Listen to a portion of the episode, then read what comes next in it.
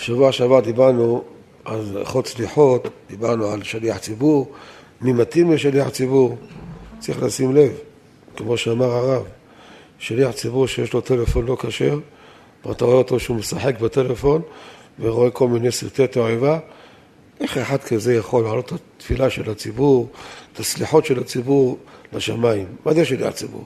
כביכול מתווך בינינו לבין הקדוש ברוך הוא, שליח ציבור. הוא ראוי, אחד שרואה סרטים, אחד שרואה דברים כאלו. ברור שצריכים לחפש גם מעכשיו, מחפשים שליח ציבור לראש שנה, ליום כיפור או לסליחות, שליח ציבור ירא שמיים שהולך בדרך הנכונה. עיקר זמן הסליחות זה באשמורת הבוקר. עכשיו אנחנו נוהגים לעשות סליחות פה עוד אה, פחות משעה, אנחנו נתחיל פה סליחות. זה מנהג מאוחר יותר. לפני חמישים, שישים שנה, אני לא זוכר שהיה אמרו סליחות בחצות הלילה. היו כולם קמים באשמורת הבוקר. יש גמרא עבודה זרה בדף ג' עמוד ב', שם כתוב, הקדוש ברוך הוא שט ב-18 אלף עולמות. יש 18 אלף עולמות, כביכול הקדוש ברוך הוא שט בכל העולמות, ובסוף, שלוש שעות אחרונות, לפני עמוד השחר, סוף הלילה, שמורת אחרונה, שט פה בעולם הזה. יש 18 אלף עולמות, אנחנו לא מבינים הדברים האלו, אבל בסוף הוא שט פה בעולם הזה. מתי זה יוצא? בלילה, סוף הלילה. זאת אומרת, אשמורת הבוקר, שעה לפני עמוד השחר. זה הזמן של הסליחות.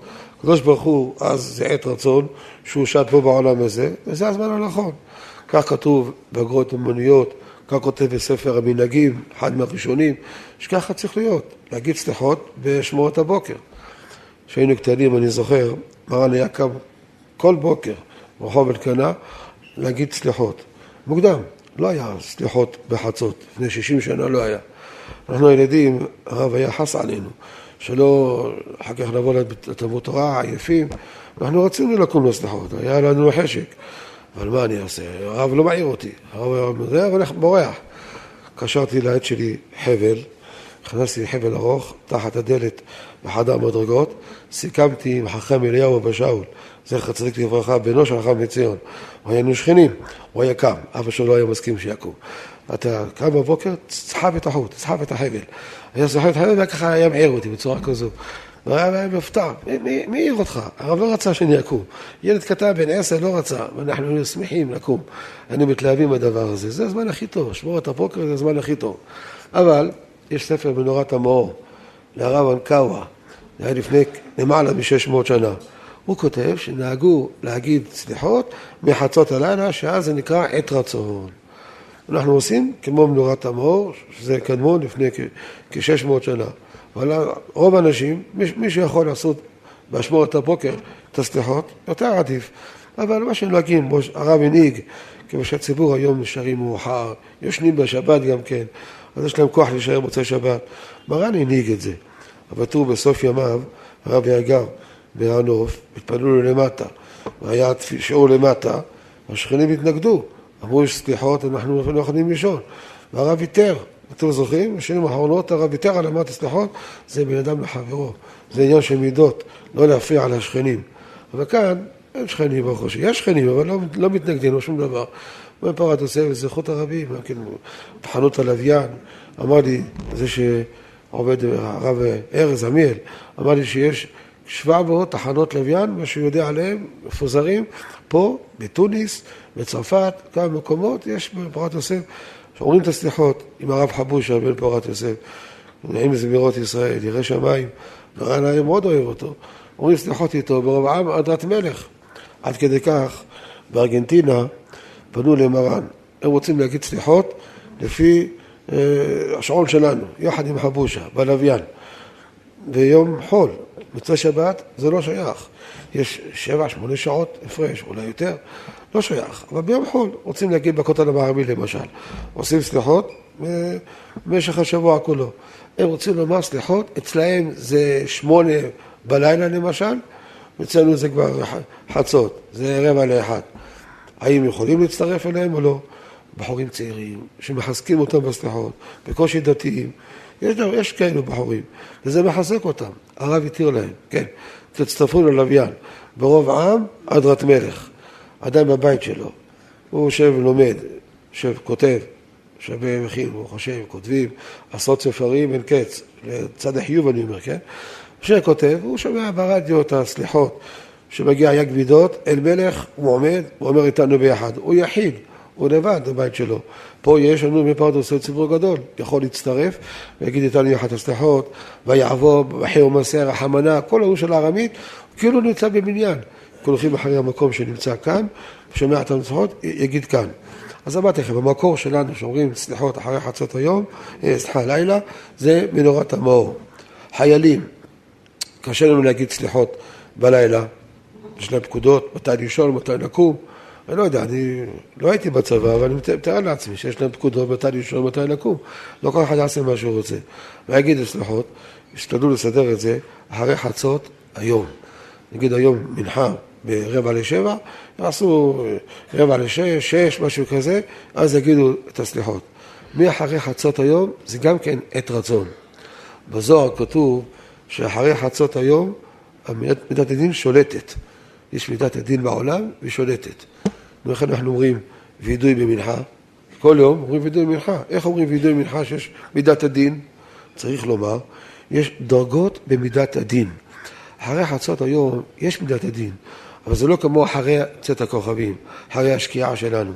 אחרי צאת הכוכבים, בלילה, עד חצות הלילה זה מידת הדין קשה מאוד, ומי שאומר סליחות, הוא כאילו מתנגש עם מידת הדין, וזה לא טוב. זה דבר שמקצץ בנטיעות, כך כתוב המקובלים. מה שאין כן אחרי חצות היום, נכון שיש מידת הדין, אבל לא מידת דין הקשיא, זה רך יותר, לכן יכולים להגיד סליחות לפני מנחה. הגאון הרב משה פיינשטיין, שהיה פוסקי הדור, היה גאון גדול באמריקה. הוא כתב בספר שלו, בקרות משה, שאפילו לדברי המקובלים, ככה הוא כותב, אפילו לפי המקובלים, אפשר לומר סליחות בשעה עשר. ככה נוהגים הרבה אשכנזים, עוד מעט יש להם שבוע שלם להגיד סליחות לפני ראש השנה, מתחילים בעשר בלילה, כסת הגדול, כל מקום מתחילים מוקדם. אבל משה פיינשטיין כותב שסגן לפי המקובלים זה בסדר. מרן הביא אותו בחוות דעת והעיר עליו. נעלם ממנו ספר הרמז, רבי משה זכות, אחד מגדולי המקובלים.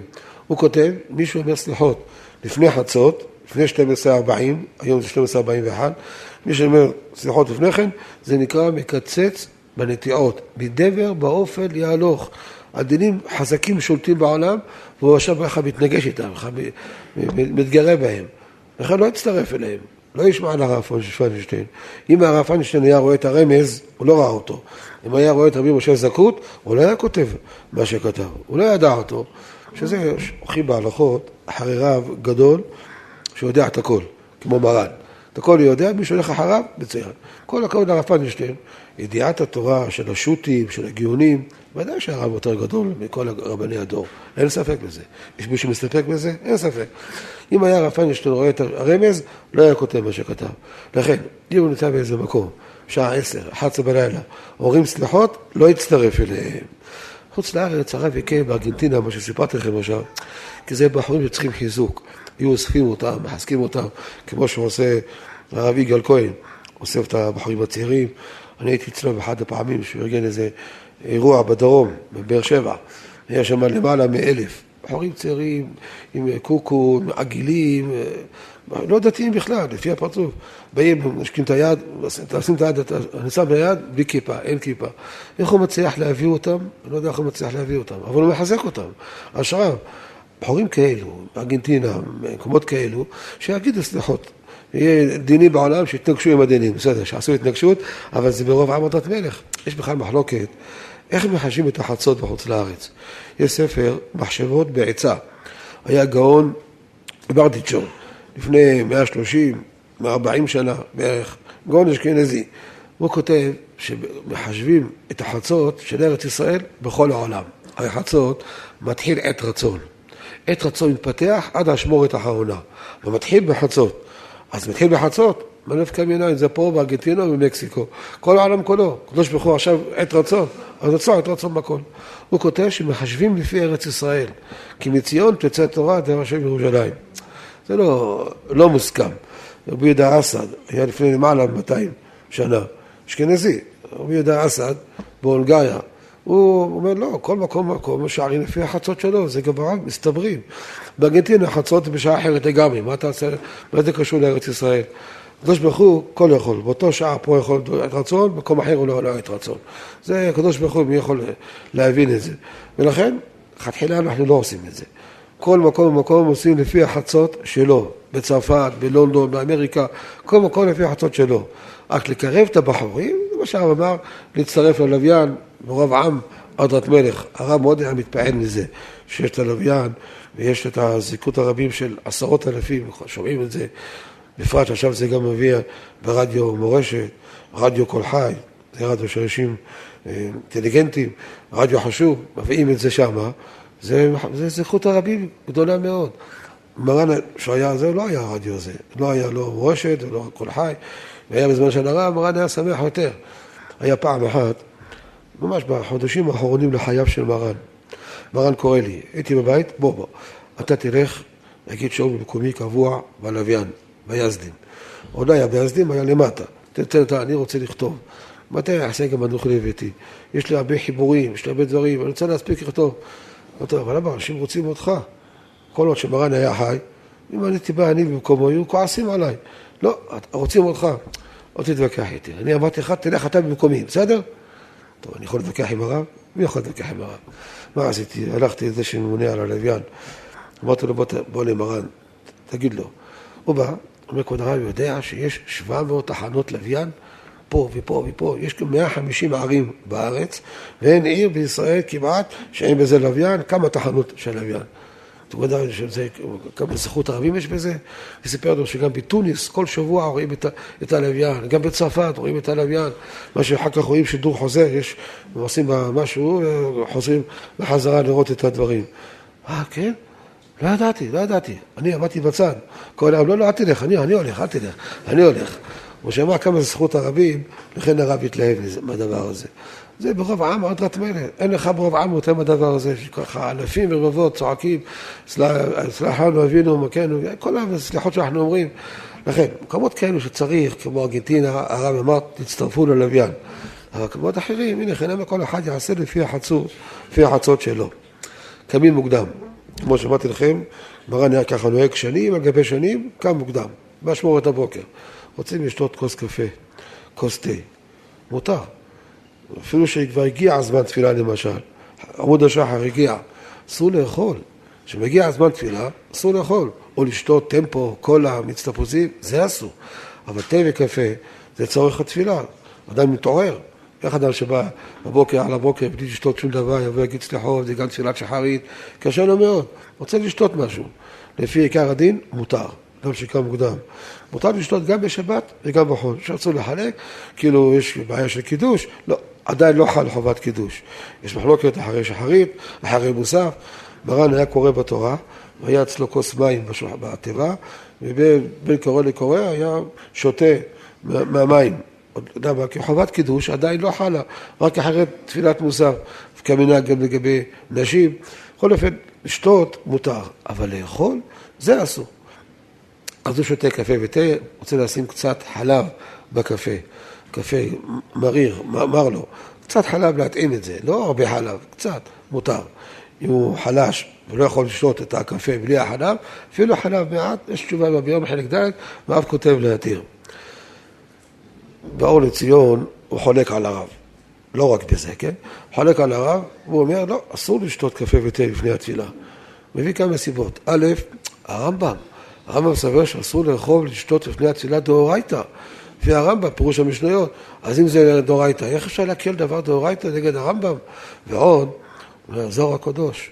הזוהר הקדוש והמקובלים, רבנו אריזל, מחמירים מאוד אדם שהלך לישון וקם בשעה חמש, ארבע, ושותה ואוכל, מחמיר בזה מאוד, הזוהר הקדוש. הוא כותב שמי שאוכל ושותה אחרי שהוא ישן בלילה, הוא ישן בשעה נגיד עשר, אחת עשרה ישן, וקם בשעה שלוש, ארבע, שותה או אוכל, הרי זה כעובד עבודה זרה ונקרא מעונן ומנחש. זה כותב הזוהר הקדוש. דברים חמורים ביותר. אבל בגמרא שלנו, תלמוד שלנו משמע לא כמו הזוהר. מי זה הזוהר? בשמעון בר יוחאי, זה תנא.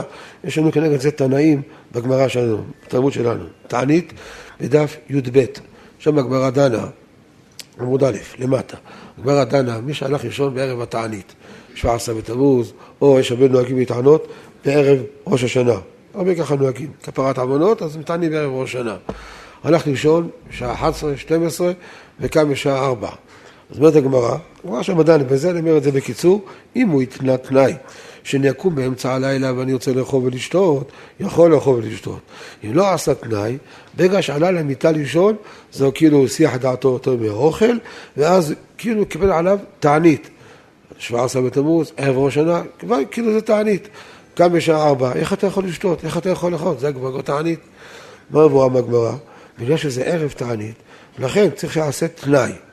אם זה לא ערב תענית, סתם, יום רגיל, לא מתענית, רוצה לקום בשעה ארבע ולשתות ולאכול, אין לך נמי, רשאי. לפי הזוהר הקדוש, לפי רשב"י, זה חמור מאוד. עבודה זרה, מעונה, מנחש, לפי התלמוד שלנו, מותר. בגמרא ברכות, בדף י', שם כתוב שאסור לאכול ולשתות לפני התפילה. שנאמר, לא תאכלו על הדם. לא תאכלו, שצריכים לבקש על דמכם. עוד כתוב שמה, כל האוכל ושותה לפני התפילה, עליו נאמר, ואותי השלכת אחרי גביך. אל תקרא גביך, אלא גאיך. אמר הקדוש ברוך הוא, אחר שנתגע זה באכילה ושתייה, בא מתפלל לפניי, דאו ירטיב, אותי השלכת אחרי גביך. זה דברי הגמרא. כל הבעיה, הגמרא בברכות, מה דנה? אסור לאכול לפני התפילה. הבעיה של תפילה. לא בגלל שהוא ישן ב-11 וקם ב-4 אסור לאכול. זה לא כמו הזוהר הקדוש. לפי הזוהר הקדוש לא קשור לתפילה. ישנת בלילה, אתה קם לפנות בוקר, אסור לך לאכול עד שתתפלל בגלל שישנת בלילה. זה עצם הדבר, שישנת בלילה וקמת מוקדם, אסור לך לאכול. זה לפי הזוהר הקדוש. גם מהאריזל. מעניין שיש כמה שהעידו בשם המערכו, שהמערכו לא החמיר כמו הזוהר הקדוש. לא החמיר כמו רבנו אריזל, למרות שהוא תלמיד של האריזל, הוא עצמו היה אוכל. היה קם בלילה, היה חלש כנראה, היה קם אם בעוד יום, לפני עמוד השחר היה קם והיה, והיה אוכל, אפילו שישן בלילה, לא חשש לזוהר הקדוש. יש לנו כלל גדול, כותב אותו הרדב"ז, כותב אותו הראם, כותב אותו דברי יוסף אירגס, כמה אחרונים כותבים את זה, שמחלוקת יש בין הזוהר הקדוש לבין התלמוד שלנו, שניהם תנאים. איך ההלכה? כמו התלמוד שלנו. פשטנים ומקובלים, הלכה כמו הפשטנים. אם יש לך זוהר הקדוש, ואין לנו גמרא מפורשת נגד זה, אנחנו עושים כמו הזוהר הקדוש. תפילים בחול המועד. יש בסוגיה מסכת מלאכות, לא ברור, האם צריכים להניח תפילים בחול המועד? זה נקרא אות כמו יום טוב, או לא כמו יום טוב? יש מחלוקת בראשונים בפירוש הסוגיה. אין דברים ברורים, לכאן ולכאן. יש זוהר הקדוש, שהוא כותב, שמי שמניח תפילים בחול המועד חייב מיתה. זה דבר חמור מאוד. כאן הזוהר הקדוש מכריע. אין לך גמרא מפורשת. יש לך מחלוקת הפשטנים, הזוהר הקדוש מכריע. בשולחן ערוך, בבית יוסף, בסימן אור החיים, סימן קע"ג, שם הוא מדבר, אדם שאכל גבינה ורוצה לאכול אחרי זה אה, בשר. יש, אמר זעירי, פרק שמיני מסכת חולין, עוף וגבינה נאכלים באפיקורן. מה זה? יאכל חתיכת לחם, יעביר את הטעם מהפה, ישתה מים או תה, יעביר את הטעם, ואם הוא נגע בידיים, גבינה וכדומה, פיצה וכדומה, ישטוף את הידיים, יטול את הידיים. אם הוא לקח כוס של חלב, לא נוגע בחלב עצמו, נוגע בכוס. כותב הרשש שלא צריך לטילת ידיים. מספיק לשטוף את הפה, לשתות משהו ולאכול חתיכת לחם. או דבר שמעביר את הטעם. זה לפי התלמוד, זו גמרא מפורשת. אמר זירי, עוף וגבינה נכנים באפיקורן. זוהר הקדוש כתוב, אמן דאכל גבינה בעדי בשרה בחדס עודתה, גורם לבלגן למעלה, התעוררות הדינים, ועושה דבר חמור מאוד, זה אסור מאוד. הוא כותב על זה בחומרה, בזוהר הקדוש. בית יוסף מביא כמה פוסקים שכתבו להקל בזה, הוא כותב שהם לא ראו את הזוהר. אם היו רואים את הזוהר הזה, כמה זה, כמה זה חמור, היו מחמירים. הוא בעצמו בית יוסף, באור החיים, סימן קע"ג פסק כמו הזוהר, שלא לאכול בשר וגבינה בסעודה חדתה. תעשה ברכת המזון, תגמור, אחר כך תאכל את הבשר. אבל ביורה דעה, הוא לא כתב את זה. בסימן פט, הוא חזר עוד פעם על ההלכה הזו. מה שהביא באור החיים, קע"ג, ביורה דעה לא כתב את זה. כתב דינה דגמרא, עוף וגבינה נאכלים באפיקורת, תשטוף את הפה, כמו שאמרתי לפני כן, זה כתב בשולחן ערוך. זאת אומרת, מעיקר הדין כמו הפשטנים, כמו התלמוד שלנו, מעיקר הדין. מה שאין כן חומרה, חסידות, אדרבה, תחוש את דברי הזוהר הקדוש. זה מדובר על בשר, אה, גבינה, ואחרי זה בשר. בשר ודגים זה דינת גמרא, סחים, ע"ו, עמוד ב'. אסור לאכול בשר ודגים משום זה קשה לדבר אחר, קשה לסכנה. היה איזה רב אחד שפרסם באיזה עלון שמוצאים, וכותב שם שבדיעבד זה מותר. מה בדיעבד? בדיעבד, אם אדם הזמין פיצה, הביאו לבית מגש פיצה עם טונה על הגבינה. בדיעבד, הביאו לך כבר את זה, ודעת, תאכל. זה נקרא דיעבד? לא נקרא דיעבד. דיעבד זה נקרא, הדג, יש לו דג, נפל לתוך החלב, הוא הוציא אותו מיד. הוציא אותו, או טונה נפל לתוך החלב, לקח מסננת והוציא. אין שישים. צריך שיהיה כל דבר של איסור והיתר, פי שישים, שהטעם הולך, אין שישים. כותב הרב בהליכות עולם, שהנה חינמי, אם לא היה שישים, אפילו הכי מותר. לא צריך שישים, זה לא כמו איסור והיתר ממש. לכן, דגים וחלב, הרב יקל בזה, לא שזה בעין. לא נפל ותערובת, יש טעם של הדגים בתוך החלב, או הפוך, חלב נשפך על הדגים ומוציא את כל החלב בעין. יש טעם שזה, זה הרב כתב שלא צריך שישים ומותר. אותו אחד למד ממה שהרב כתב בהליכות עולם שזה מותר, הוא הדין שבדיעבד. ואמר לי איזה רב אחד, שהוא שמח עליו, על אותו רב שפרסם את זה, פעם הזמין לבית שלו פיצה, והביאו לו את טונה, ואכלתי. אמרתי לו, למה אכלת? בדיעבד. תוציא דעבד, מה זה נקרא דעבד? זה נקרא דעבד? דעבד הכוונה שהתבטל. אני פעם אמרתי כאן בשיעור, בדיעבד, שלא צריך להקיא. אדם אכל את זה, לא צריך להקיא. זה בדיחה אמרתי את זה, לא בדיחותה, לא אמרתי את זה, שזה הפירוש דעבד. דעבד הכוונה היא, כמו שאמרתי, נשפך החלב בתוך הדגים, דג בתוך החלב, והוא הוציא אותם, זה לא בעין שניהם, בטל, יש כאן ביטול, אבל זה לא שישים, זה דעבד זה מותר, אבל לא זה שזה חמור מאוד, לכן אם אדם הזמין פיצה לבית והביאו לו את זה יחד עם טונה, ידפוק לשכן שלו אשכנזי, קח את זה מתנה בשבילך. מה קרה? לי זה אסור, לנו זה סכנה, יש גרסה בית יוסף בסימן פ"ז, לנו זה, אסור. לנו זה סכנה, לך אין סכנה, כי יש כאלה זה מקלים. הסכנה תלוי בפוסקים. הפוסקים שאוסרים, יש סכנה. הספרדים שפוסקים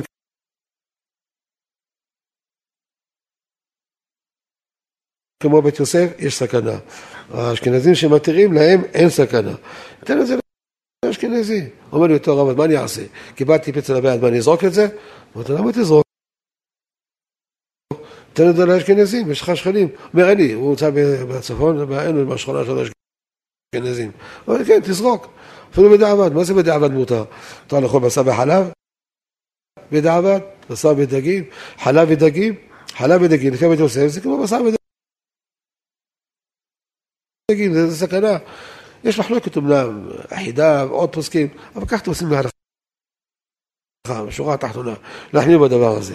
טוב, בכל אופן, אומר, אומר הבית יוסף כותב, כיוון שיש לנו זוהר שהחמיר בזה, לאכול בחדה שעתה, לכן טוב לו לאכול. חומרה. מצד הדין, הוא יודע שהתרבות שלנו, עם הזוהר הקדוש שחולקים ביניהם, איך הלכה, כמו התרבות שלנו. דברי יוסף אירגס, אחרונה אני מדגיש אותו, יש הרבה אחרונים. יש רב אחד פה, כל הזמן חוזר על זה בשיעורים שלו. דברי יוסף אירגס, כמו מקובלים, הוא משקר לאנשים. הוא חושב שאנשים יוכלו לפתוח את הספר, הוא שמח על זה שלא יפתחו. אני פתחתי, שמעתי שהוא אמר, דבר יוסף ריגס, הוא אוהב להגיד את המילים, זה ריגס, ריגס. פתחתי את הספר הזה, ריגס, וראיתי שזה לא, לא ולא מקצתה. הוא כותב שרידים אשר בעם, יחידים ביחידי סגולה, שעושים כל דבריהם כמו המקובלים, כמו שכותב רבי יעקב ישראל אלגזי בשלמי ציבור, ששרידים אשר בעם הם עושים כמו הקבלה, יחמירו בדבר. אבל רוב העם כולו, כולנו, כולנו קבליסטים, כולנו מקובלים כולנו, לא כולנו מקובלים. לכן עשו כמו התלמוד. גם פה אצלנו. דיברתי לגבי אה, דברים אחרים, אותו דבר גם פה אצלנו. לאכול, לאכול לפני עמוד השחר. אדם ישן בשעה 10, 11 ישן, בשעה אבא כדי ללמוד, מסתכל בלוח השנה, רואה לוח של ביקורי יוסף, לוח של אור החיים, אלו לוחות טובים, מסתכל, הוא עדיין לא הגיע עמוד השחר, הוא יכול לאכול, טול ידיים, ויאכל, מבחינת המזון, הכל, יכול לאכול. העיקר הדין כמו הפשט, מקובלים, פשטנים, ואחר כמו הפשטנים. אמרתי לכם שכך משמע גם בברכות. יש שרוצים להגיד שאסור לאכול לפני התפילה זה איסור דאורייתא. הזכרתי לכם את הרמב"ם. איפה הרמב"ם הזה? תלוי בגרסאות, זה לא מוסכם. יש רמב"ם, ספר המצוות, הגרסה של הגרח אלר. הוא שם לא כותב את הדברים האלה בספר המצוות. לא תאכלו על אדם. אסור לאכול כל שלא יצא אדם מהבהמה. עדיין מטפטף אדם, יש מחלוקת, מה זה נקרא דם הנפש? שוחטים את הבהמה, הזרם הראשון, הסילון הראשון, זה דם הנפש, כי הנפש הוא אדם, אסור לאכול, או בסוף יוצא כמו דם שחור כזה, בסוף, לקראת הסוף. זה נקרא דם הנפש או התחלה, מחלוקת מסכים. אנחנו מחכים עד שיצא כל אדם, חותכים מהבשר, ולא זרם מן החי. אסור, לא תאכלו על אדם, זה התורה מדברת. עוד דבר, סנהדרין שדנים להרוג את הנפש. כמו שקראנו פרשת השבוע, שסקלו אותו, סקילה, צריך להרוג את הנפש. אם דנים אותו לקבל שתי עדים שעשה את העוון הזה, דנים להרוג את הנפש, לא תאכלו על אדם. הולכים היום לדון דבר כזה, אל תאכלו לפני הדיון. היום הדיינים שלנו, כמו למשל הרב זוודיה, הוא אוכל ארוחת בוקר לפני שהוא הולך לבית דין. למרות שהוא דן דברים קשים מאוד, להתיר אישה לבעלה, להתיר אה, נישואים, דברים קשים מאוד, הכל בדרך של מרן הולך בפרת הזה. אבל הוא, הוא אוכל ארוחת בוקר, אני מתאר לעצמי ככה. למה? יביא עומר חלק ד' שעת תשובה וזה, שרק להרוג את הנפש, זה לא תאכלו על אדם. אבל סתם דיינים שדנים היום, מי דן היום? יש לנו סנהדרין היום? אין לנו סנהדרין. היה אחד, שר הדתות הראשון, קראו לו הרב אה, מימון, לא זוכר מה שמו, מה? מימון. מימון, מימון. הוא רצה להקים סנהדרין, והקים את הרבנות הראשית לישראל, שזה יהיה כמו תחילה לסנהדרין. הוא בנה את זה. יש רבנות הראשית לישראל, הרב קוק, הרב יעקב מאיר, הרב עזיאל, כל הרבנים, אלו כמו תחילת סנהדרין, ואחר כך חזון איש נלחם נגד הדבר הזה בחריפות. אמרו, למה אתה נלחם? הרמב"ם כותב, אם הסכימו רוב חכמי ישראל, כל חכמי ישראל, תמיד רוב זה כל, רוב חכמי ישראל הסכימו להקים סנהדרין, יכולים להקים סנהדרין. אז הנה הוא אסף את כל הרבנים של הרבנות, שחלק מהם התמודדו על ידי דילים, אסף אותם, והנה רוצים להקים אה, סנהדרין. הוא יצא נגד זה. שאלו אותו למה אתה נגד? הוא אמר לי, יש רב פילוני, מרן סיפר לי את זה, הוא אמר לי מי זה הרב? אין תועלת להגיד את זה. הוא אמר לי, רב פלוני, אמר להם החזון איש, רב פלוני שהוא מבכירי הרבנים, לא יודע, בן 70 כמה היה, הוא רוצה להצטרף לסנהדרין. אפשר להגיד לו לא? הוא רב מפורסם שלא ישתקו, רוצים לצרף אותו. הוא ראוי להצטרף, יש לו בעיה בהשקפות. נכון שהוא תמיד חכם, כתב ספר תשובות בהלכה, היה בעיה בהשקפות, איך נוכל לצרף אותו להיות בסנהדרין? לכן החזון איש יצא הרבה נגד. היה איזה אחד, כאן בשכונות האלו, לפני שנים, לא יודע כמה שנים, ארגן כנס של אברכים בצפת, וחילק להם תעודות של חבר סנהדרין. יכולים להיכנס לסנהדרין ולהרוג את הנפש, צריך להיזהר. חילק להם תעודות, לפני כן הוא בא אליי. אני רוצה להיכנס למרן, לא נותנים לי להיכנס למרן. אני רוצה שתדבר אתה עם מרן, שיצטרף אלינו, שיחתום לנו, להקים סנהדרין. הנה, רוב חכמי ישראל, הוא אסף חתימות של הרבה אברכים שרוצים את הדבר הזה, חבר סנהדרין, זה מעמד בשבילהם, ואסף חתימות, רוצה להקים סנהדרין. אותו לישיבה תיכונית, זה השקפה לא נכונה. אין כמו תורה, תורה זה למעלה מהכל. זה אולי נעשה לבחרים שלא מסוגלים, עשו את זה זמנו, לפי השרידי אש, משהו אחר. אבל ברור שתורה למעלה אולי נעשה לבחרים שלא מסוגלים, עשו את זה זמנו לפי השרידי אש, משהו אחר. אבל ברור שתורה למעלה מהכל. אדם, רב ששולח את התלמידים, אומר לציבור בעלי בתים, לכו תשלחו אותם מישיבות תיכוניות, ישיבות הסדר, זה נקרא רב שאין לו השקפה נכונה, הוא לא ראוי להצטרף לסנהדרין. איך אפשר לצרף אחת כזה? לכן מה שעשה הרב מימון, שרצה להקים סנהדרין, מבחינה מקודו, כל הרבנים זמנו יצאו נגדו, לא, לא הסכימו אותו בדבר הזה. אי אפשר ככה סתם. אפילו שרוב חכמי ישראל נהיו צייה שהסכימו, אבל גדולי הדור, הם צריכים להסכים. זה דברים חשובים. טוב, אני, נחזור לעניין שלנו. אז אמרתי שלפי הקבלה אסור לאכול, דברים חמורים מאוד, ואנחנו עושים כמו הפשטנים. תראו, הרמ"א כותב, בערב ראש השנה, שמתענים, מי שקם לפני כן יכול לאכול. מה הבעיה שלו? חוקותיהם לא תלכו. הגויים, הם עושים תענית, אז הימים שלהם, לא יודע איך זה נקרא אצלהם, יום, לפני כן הם יושבים לאכול. אבל אנחנו נשב לאכול כמוהם, אז נהיה כמו חוקות הגויים.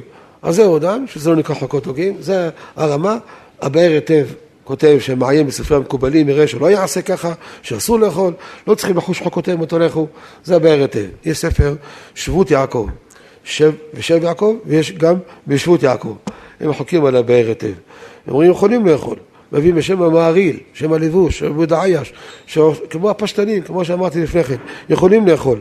חכותיהם ותולכו, יש בזה סיבה, יש בזה טעם. הוא עכשיו קם בבוקר, שעה שלוש, ארבע, רעב, רוצה לאכול. חכותיהם ותולכו, כותב המעריק, זה רק בדבר שאין לזה סיבה וטעם. סתם, אתה עושה כמו חכות הגויים. זה אסור לעשות כמו חכות הגויים. פה יש סיבה. הוא קם לפני, אפילו לפני הצום, אם הוא עשה תנאי למשל, הוא יכול לאכול, נגיד לחכות הגויים, הם ככה עושים הגויים, אין באיזה חכות הגויים, לא כמו שכותב הבאר היטב, הרמה, מה שחששו לדבר הזה. החידה, השדה חמד, מחמירים בזה מאוד. הם כותבים שאדם לא יאכל ולא ישתה שום דבר אם ישן בלילה. מישהו שומע, מישהו עושה כמו החידה, מישהו עושה כמו השדה חמד, מעשים בכל יום. כולם קמים לתפילה, שותים, כוס קפה, שותים. לכן, זה ההלכה. מה טוען החם מציון? הוא טען שלא תאכלו על אדם לפי הרמב"ם זה דאורייתא, לדאורייתא צריך לחוש לרמב"ם, ככה הוא טוען. מחילה בעקבות האוטו, יש לנו כללי הפסיקה. אי אפשר לתפוס תמיד איזה מאן אחד לחוש את דבריו. אין סוף הדבר. יש לנו כלי הפסיקה. קיבלנו אורות לבית יוסף, נכון? בית יוסף. יוסף כותב מפורש בשם הרב היה, בשם המרדכי, בשם הראש. שאסור לאכול לפני התפילה זה דה רבנן ולא דאורייתא. שם הדנים אם התחיל לאכול לפני עמוד השחר והגיע עמוד השחר, יכול להמשיך לאכול, לא יכול להמשיך לאכול, תולי בזה. אם זה דאורייתא דרבנן, אז כותבים, כיוון שזה יסמך על הפסוק, לא תאכלו על אדם, אז יסוד דרבנן חמור ולכן יפסיק. אבל זה דרבנן, זה לא דאורייתא, יותר מזה. תוספת סימן פט מביא בשם מרי אבואב, שהוא כותב, אם היה אסור לאכול לפני התפילה מדאורייתא, לא תאכלו על אדם כפשוטו, כמו שהגמרא הביאה בברכות בדף י', אם זה דאורייתא, מה הגמרא אומרת? אל תקרא גביך, אלא גאיך. אחר שנתגאה על זה בחלב ושתייה, מתפלל לפניי. באים הראשונים, הריף, הרמב"ם, הראש, לומדים מהגמרא הזו, דווקא מיתא דגאווה. קולה, טמפו, או בירה, מיתא דגאווה. מים, אין בזה גאווה, עשו לו כאן נזק. מה זה מים? הוא צמא, עשו לו כאן נזק. וזה מותר. אם היה דאורייתא, יכולים אחרים להגיד, אל תקרא גביך אלא גאיך, נא כמידי דגאווה, מה אם זה לא דגאווה ומה אם זה מותר? איך יכולים? יכולים לשחק בדברי דבר דאורייתא, אל תקרא זה אלא זה ולהוציא מזה דין? על כוחך, כל זה מסביר הבית יוסף, על כוחך שזה דין דרבנן. אסור לאכול לפני התפילה, זה דין דרבנן. דרבנן, לכן אמרו, אל תקרא גביך אלא גאיך, ויצא מזה לימוד שמים מותר. מים מותר, כי זה לא דבר של גאווה. תה וקפה לא דבר של גאווה, הפרי חדש. הוא כותב שצריך שישתו תה וקפה בלי סוכר. גם בן איש חי, גם באור לציון, הוא רוצה לעשות לנו הנחה. כתב לי מסכרין מותר. זה, מה זה סכרין? יש חולה סוכר, שמים איזה משהו אחד, סכרין, קוראים לזה ככה. אומר שזה מותר, ככה הוא עושה. אבל סוכר אסור, ככה הוא. גם איש חי, מחמיר בדבר הזה, כמו פרי חדש. אבל רבי עומר הרב הביא להקת אחרונים שהסוכר הזה בא לסלק את המרירות של התה או של הקפה ולכן גם עם סוכר זה מותר, אפילו קצת חלב כמו שאמרתי זה מותר. רבי עומר הרב כותב להתיר. מה שאמר מהרמב"ם, הרמב"ם זה לא ראיה. הרמב"ם כתב דוגמה, הסנהדרין, על דם הנפש שיוצא, זה הרמב"ם כתב, לא הביא את הדבר הזה, זה פשוט לא ראיה לא לכאן ולא לכאן. אומרים שהרמב"ם כתב פירוש המשניות בצעירותו. לא יודע באיזה גיל 30 היה, מי שעשה חשבון, הרמב"ם נפטר בגיל 67, אבא נפטר. בשנים האחרונות שלו הוא כותב שמבטלים אותו, הוא נהיה רופא של המלך, הוא עושה תרופות, עושה, הוא לא לומד, לא לומד, מצטער. הבן שלו היה רוקח, הוא היה רופא. פעם בא אליו איזה מישהו, לא זוכר, כתוב בספרים, אמר לו שיש לו כאבים פה, יש לו כאבים שמה, בדק אותו הרמב"ם, עשה בדיקות פה, פה, שום דבר אין לו. והוא כאן מתלונן, איי, איי, כואב לי פה, כואב לי פה, כואב לי שם. טוב, אומר לו, תחכה כמה דקות, נכין לך רצפט, כל מיני תרופות, תחכה. קרא לבן שלו רבי אברהם, שהיה יד ימינו של הרמב"ם, תכין לו את כל התרופות האלה, בסדר? זה ייקח לי שעה, זה שעה, הוא יושב בצד ומחכה בחדר ההמתנה להכין את התרופות. הלך, עשה בשר על האש, עשה אורז, משפלאו, עשה כל מיני דברים, שולחן ערוך, קרא לו בוא בוא, בוא תשב לאכול. מה יושב לאכול? זה התרופות, זה התרופות. כן, אתה, לא, אתה מגיש טוב, אתה לא אכלת כמה ימים, זה מה שקרה לך. שב תאכל וזה יהיה. והרמב"ם כותב שגזרו לו את הזמן, היה לו, הוא מצטער על זה. זו תקופה שהוא היה במצרים, שהיה, יש אומרים, כותב בספר כתוב ופרח, שהרמב"ם היה חותם, העובר בכל יום על שלושה אותו שוב למצרים, לראותם עד עולם, אני עובר בשעמים. בא הרב אבי עומר, וטמא על כתוב אבי הרב שלוח הפחי, הוא היה קדמון, הוא טמא עליו. הרמב"ם יחתום דבר כזה, אני חתום מטה, עובר שלושה ילדים בכל יום, איך ייתכן? אין בזה לאו. למה? כי דעתו לחזור, אין דעתו להשתקע שם, בזה תעשו, שלא אותה, ועוד צריך חירי בבית העולם כולו, זה לא המצרים שהיו בזמנם, ותשוב למצרים, שנותנים עד למעשיהם שהיו בזמנם. הביא רק כמה צירופים הרב הביא, הרב נסע פעם למצרים להיפגש, עוד נסע למצרים, הוא היה רב של קהיר שלוש שנים, היה שם. עוד פעם הוא נסע, אחר כך להיפגש עם מובארק, שהיה שם בעיה של בית הקברות. רצו לפנות את כל הקברות ולהרוס את הקברות. אז הרב נסע למובארק, דיבר איתו חלק בערבית, חלק היה תרגמו את זה לאנגלית. הוא יודע ערבית מובארק, ודאי, כן? גם הרב יודע ערבית, אבל לא כל השיחה, היה חלק וחלק. הרב ביקש ממנו, תראה, אתה עושה פה כל הכבוד, יש לי פתרון, תעשה תופח טפח, תעשה איזה גשר, איזה משהו. דיבר איתו. קם מובארק, התחיל לצעוק על הרב. זה, אתם יודעים איזה מובארק, כן? נשיא מצרים. מה? אתם בישראל, אתם עושים את זה. תראה מה עשה טדי קולק. יש לכם בית קברות פלוני? לא יודע איך הוא ידע את זה, מישהו הכין אותו כנראה. הרס, העביר כל הקברות למקום אחר, ועשה אתכם בכביש, ליד נבעים. הרב הסתכל, היה עוד אחד עם הרב שם, לא משנה מי זה. מה אתה רוצה? זה צ'קנוזי, זה טדיקולוג אשכנזי, זה משהו אחר, פה אנחנו ספרדים. רק נהנה מזה תשובה מברק. נכון, זה צ'קנוזים ככה, אנחנו ספרדים, אין לדבר הזה. והוא שמע על הרב, שמע על הרב, ועשו איזה מין גשר כזה. טוב, איך הרב עשה למצרים? ביקור, הלך לדבר איתו מברק, צורך העניין. נסע לבקר בקבר של רבי יעקב אבוחצירא. הרב נסע שם, למרות שהרב לא חסיד של קברות צדיקים. מה עשה שם בקבר? תשמעו דבר מעניין. הוא בא לקבר ודיבר עם רבי יעקב אבוחצירא.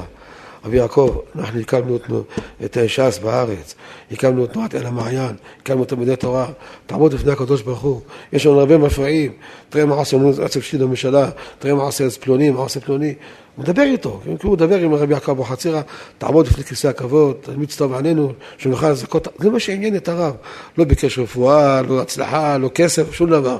תעזור לנו בשמיים, שנוכל להמשיך להקים תלמודי תורה, נוכל להמשיך לזכות הרבים, להקים מקוואות, זה מה שהוא דיבר איתו. כל זה אמרתי, להגיד לכם, איך הרמב"ם, איך מרן נסע לקהיר, איך נסע למצרים, פעמיים נסע שמה. ובזה יסוד. לכן מה שכותב, כתוב בפרח, שהרמב"ם חתם, שלוש ליום אני עובר, לא נראה שזה, שזה נכון. הנה לכם זה מותר. טוב, בכל אופן, הרמב"ם, יש כמה גרסאות ברמב"ם. יש גרסה של הפעם אלר, שהם כתוב גם פירוש של משניות. לא כתוב ככה, מה שהעתיק חם מציין אבא שאול, זכר צדיק לברכה, היה אדם גדול, אבל הוא העתיק דברים לא נכונים. והוא שמח על איזה גרסה מסוימת. תראו כמה גרסאות, אנחנו הבאנו את זה בקוד יוסף, בסימן פט, הבאנו את כל הגרסאות, שדברים לא ברורים. ועוד, פירוש המשניות, ייתכן, הרמב"ן כתב את זה בצעירותו.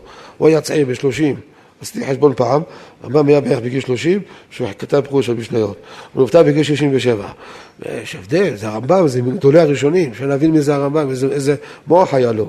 מגיל 30 עד גיל 67, ודאי שהרמב"ם חזר, ולכן בספר המצוות שלו, הוא לא חזר על האיסור, אסור לאכול לפני התפילה, לא תאכלו על אדם. רואים שגם הוא מסכים שאסור לאכול לפני התפילה זה דרבנן. כל מה שכתב אחר מציאות, בגלל שהוא חושש לדעת הרמב"ם שאסור לאכול לפני התפילה זה דאורייתא. הרווח, הרבה צריך. וכל האחרונים כולם כתבו שזה מותר. לכן, להלכה מותר לשתות תה וקפה, אפילו עם קצת חלב, לפני, לפני התפילה. זה אמרתי כל זה, קמים לסליחות, קמים מוקדם. זה הזמן הכי טוב, אשמור את הבוקר. אנחנו עושים את זה, זכות הרבים. לאו וכי אנשים יושנים בשבת, נשארים ערים, בבקשה, שיהיה עד שעה אחת וחצי. דווקא מידע לבחורי ישיבות, צעירים. אני קיבלתי תלונות מכמה ראשי ישיבות, שבאים פה בחורים צעירים בישיבה קטנה, ויושבים פה עד שעה שתיים בלילה, באים לישיבה סדר א', עייפים, נרדמים, אני פוטר אותם מסליחות. לא צריכים שיבואו לפה, או שיקומו מוקדם, או שיגידו לפני מנחה, או יגידו הפסקת צהריים, שלא יישארו פה. זה ביטול תורה. הווה מחשב שכר מצווה כנגד הפסדה. יגידו פעמיים בשבוע, שני וחמישי, שישי בבוקר, יגידו ככה, לא צריך כל יום להגיד סליחות. ובאים לפה, נשארים עד שתיים בלילה, בחורים צעירים, הם לא חזקים, היא חולשה לעולם. לכן דיברו איתי ראשי ישיבות, אני אומר עכשיו, בחורים שמפריע להם, ושנשארים פה עד שתיים בלילה, זה מפריע להם סדר א', שלא יישארו, שיחזרו בחזרה מיד אחרי השיעור, אולי גם לא שיעור שלא יבואו, זה מאוחר, עד 12 וחצי, אבל שילכו לבית, ילכו לישיבה, שיהיה להם סדר א', סדר א', ערני. אדם שעייף, קורא תוספות, לא מבין, קורא מהרשה, לא מבין, אדם שערני, מבין טוב. מי שאמרתי לפני כן, מי שנמצא בבית שלו, הוא לבד, ורוצה להצטרף ללוויין. אמרתי לכם אפשר, נכון? איך אפשר? לא רק זה, יש קדיש, עונה אמן. יש, יש אה, ויעבור, אומר איתם ויעבור. הוא שומע את הרדיו, צמוד אליהם, קול חי או מורשת. שומע אותם, צמוד אליהם. יענה אמן. לכאורה איך יענה אמן? יש כאן ארבעה בעיות, יש כאן. דבר ראשון, מי אמר זה הקול של, של חבושה, אולי זה קול של ממברנה. זה עובר לרמקול, ממברנה, מכונה, וזה עובר לרדיו וכדומה. אולי זה לא הקול שלו, צריך לשמוע את הקול שלו. זה דבר ראשון. דבר שני, יש מרחק של בתים ושירותים מכאן, המקום שיש פה את השליח ציבור, לבית של האדם. איפה שהוא גר, סנהדריה, איפה שהוא גר, יש שירותים, יש מקום של תינופת, זה מפסיק, איך יכול להגיד אמן? דבר שלישי, יש הפרש של כמה זמן, תכף אני אגיד לכם, יש הפרש של כמה זמן בין מה שאומרים פה את הקדיש לבין שזה מגיע לבית ברדיו. אני ביקשתי מרבי ארז, השם ישמרו, שיכתוב לי בצורה מדויקת, הוא עשה מחקר. בדק את הדברים טוב, לא סתם אה, השערות. יצא לו כך, בלוויין, אומרים פה קדיש, יש הפרש של 2.8 שניות. תחשבו, 2.8 שניות בין הקדיש פה לבין בן אדם שומע בבית, בלוויין. אותו דבר ברדיו, רדיו קול חי ורדיו מורשת, ההפרש הוא 2.8 שניות, זה שום דבר. אין, אין, אין, אין כאן הפסק גדול. וגם אם יהיה הפסק גדול, תכף אנו, אם נספיק, נגיד לכם שזה גם לא בעיה. הוא מביא שיש איזה סוג של רדיו, אני לא יכול להגיד, מה שאחר משה צעקה תמיד צועק על זה, כן? הוא אומר ששם ההפרש הוא 26 שניות. זה חצי דקה. לא מגיע יותר מזה. עד שעובר זה 26 שניות. לכאורה זה כאן בעיה. 26 שניות זה באמת, זה זמן. אם זה 2.8 שניות, לכאורה אין בזה בעיה. אבל נעבור על אחד אחד. מה הבעיה שאמרתי לכם? זה לא קול שלו, קול שלו בברנה. כך כותב משפטי עוזיאל. הראשון לציון הרב עוזיאל, שעוד שבוע, שבועיים, זה יום הפטירה שלו, של הרב עוזיאל, היה רבו, אחד מרבותיו של מרן. הוא כותב, אי אפשר לשמוע מגילת אסתר, כל מיני דברים שאדם מוצא בדוח הבא, אה, אם שומע תקיעת שופר בבית כנסת, כמו שהגוי הדליק את הרדיו, איך? לא יודעים, ויש גוי אחד שם מקליט ושומע, שומע תקיעת שופר, או שומע כל מיני דברים שצריך לצאת לדוח הבא, לא יוצא לדוח הבא. שומע כעונה, אין בדבר הזה. רק לא יענה אמן, הוא מדמה קדיש וקדושה, שלא יענה קדושה ולא יענה אמן, הוא שומע את זה דרך הרדיו. למה? כי זה של מברנה, לא בגלל ההבדל בשניות, לא זה הוא אומר, בא מצד שזה לא קול של האדם, זה קול של עבר למכונה מברנה, וזה עובר משם. גם שעלינו צוענים בהלכה, חלק ב', כותב כמו הרב עוזיאל, הוא לא ראה אותו, הוא כותב כמוהו גם כן, שלא עונים אמן, לפעמים עושים ברדיו רדיו דתי, כן, לא מדבר על רדיו חילוני, מי שומע רדיו חילוני? אסור לשמוע חילוני, אלא רדיו דתי, מביאים שידור ישיר באיזה לוויה של איזה גדול, רב גדול, או שאיזה חייל שנפל, מביאים את הקדיש, זה בשידור ישיר. אומר הרב עוזיאל, לא יענה אמין, לא אמין, לא ישמע רבה, זה שידור ישיר, זה לא הקלטה, לא יענה. למה? זה לא הקול של המברך, של הקדיש, זה קול של הממברנה, ככה הוא כותב. אבל הרב חולק על הרב עוזיאל בדבר הזה. למה? זה קודם כל זה קרוב לקול של האדם. דבר שני, כשומע כעונה, צריך שיהיה קול שלי. אני מברך שהקול, אתה שומע אותי, אני קורא את המגילה, אתה שומע אותי, עושה קידוש, אתה שומע אותי, צריך שיהיה קול שאני מברך. כאן, מי אמר שצריך שיהיה דווקא הקול שלו? אפילו זה עובר לממברנה, עובר תהליך של עיבוד דרך המברנה, אפילו אחי, זה שומע עכשיו, באותו שעה יש מקום בעולם שאומרים קדיש. שבוע הבא הוא אצלי איזה חברה מ... לא יודע, לא משנה, רוצים לעשות איזה משהו חדש, קדיש, נגיש, לא יודע איך קוראים לזה, מה הם רוצים לעשות? שאנשים יש להם יום השנה של האבא, של הסבא, הולכים לבית הקברות, ואין להם עניין שם.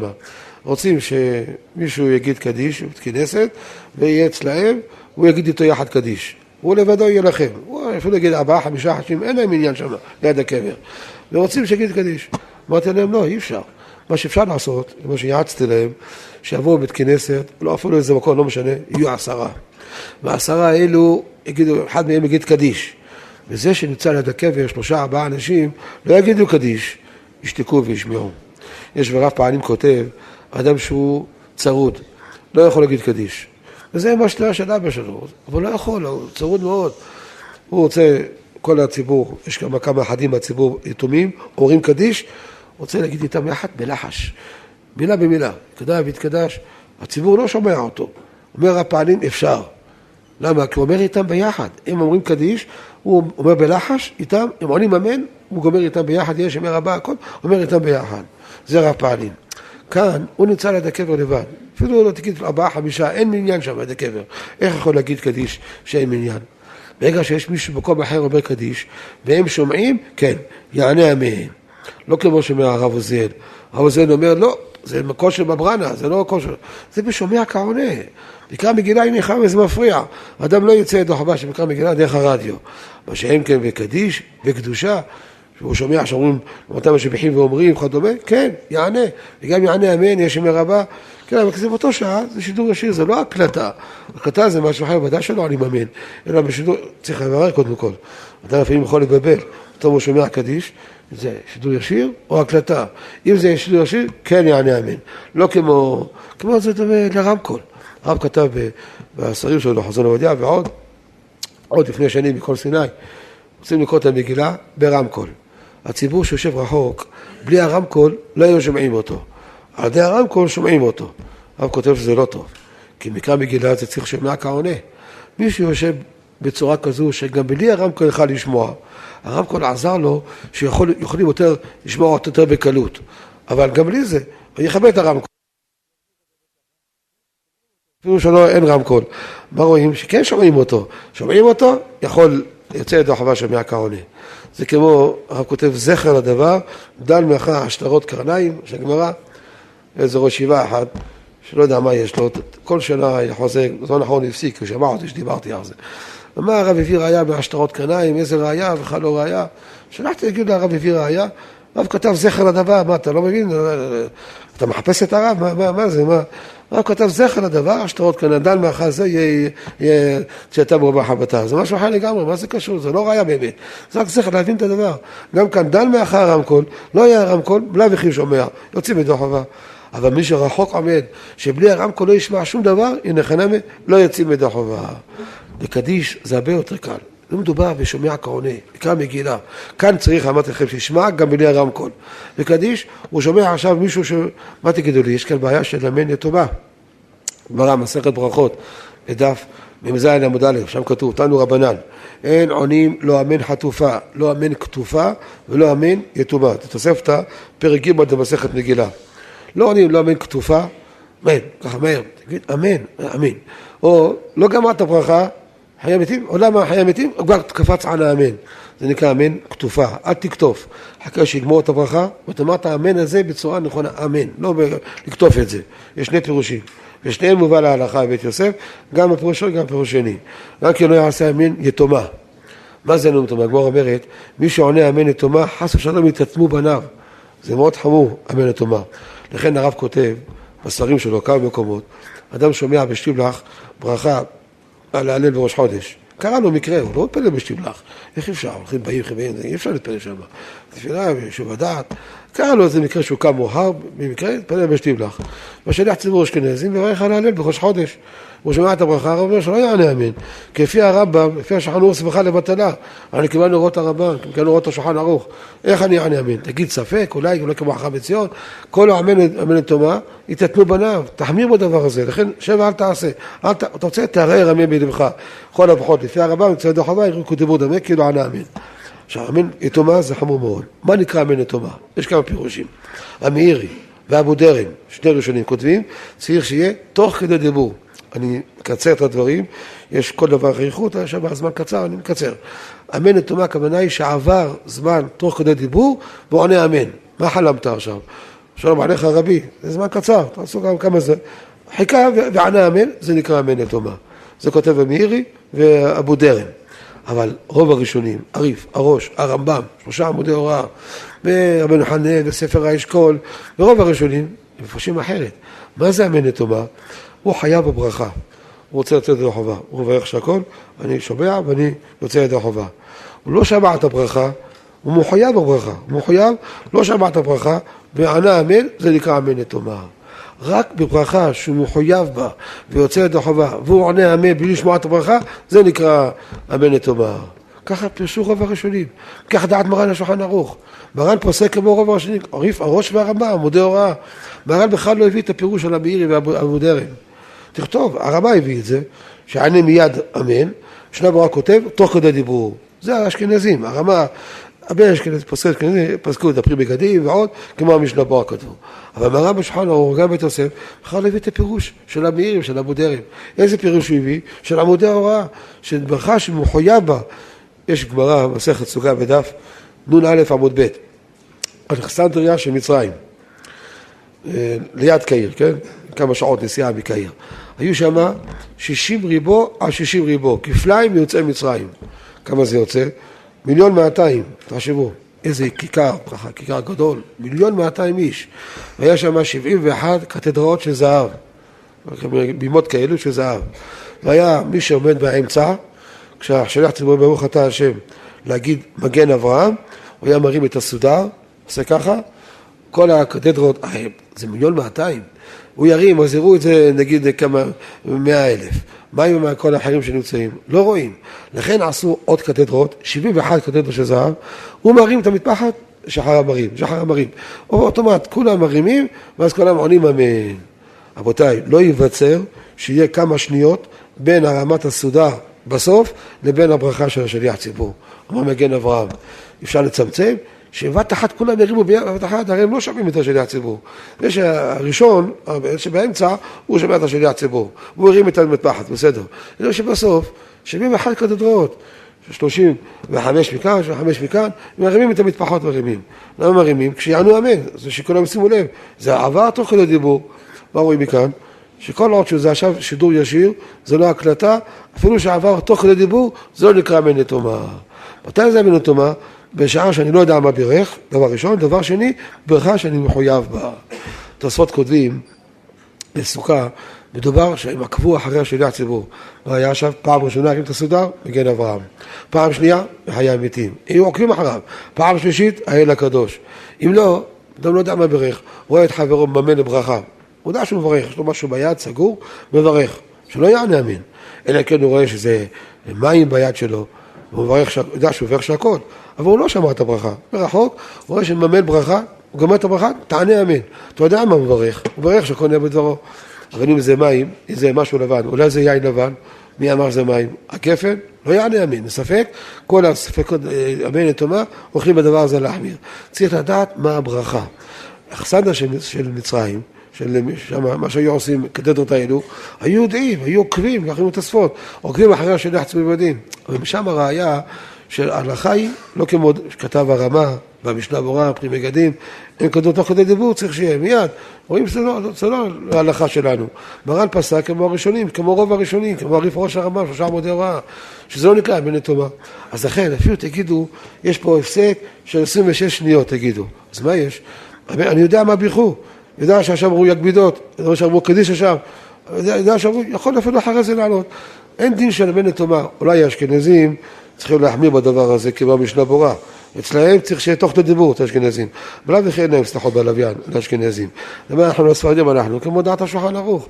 מרן פוסק שזה הגדרה של בן לטומאה. יש עוד הגדרות בן לטומאה. יש בעיה שיש שירותים באמצע, אמרתי לכם שזה אחת הבעיות שיש, אבל זה מכוסה. זה לא, הכל עובר דרך החוטים. דרך הלוויין, זה עובר. זה לא באופן אישי, אני לא רואה את השירותים. הגאון למינה כותב, רק אם אני רואה את השירותים, רואה את הדעת לכלוך, זה לא.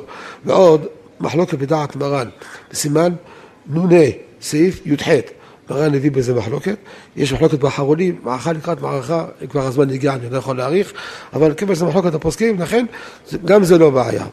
אז מותר להצטרף ללוויין, לענות יג מידות, לענות לקדיש, לקדושה, אין בזה שום בעיה. אם אני אברך שהכל נהיה דבורה לתה, ובירכתי, כן. אם אני אברך, לענות אמן. מותר. אפילו שעובר, אה, איך אמרנו, שתי, שתי שניות ו-2.8 שניות, אפילו אחי, יענה אמן, לפי הפירוש שפירשנו בדעת מרן. זכרו שנים רבות, נעימות וטובות.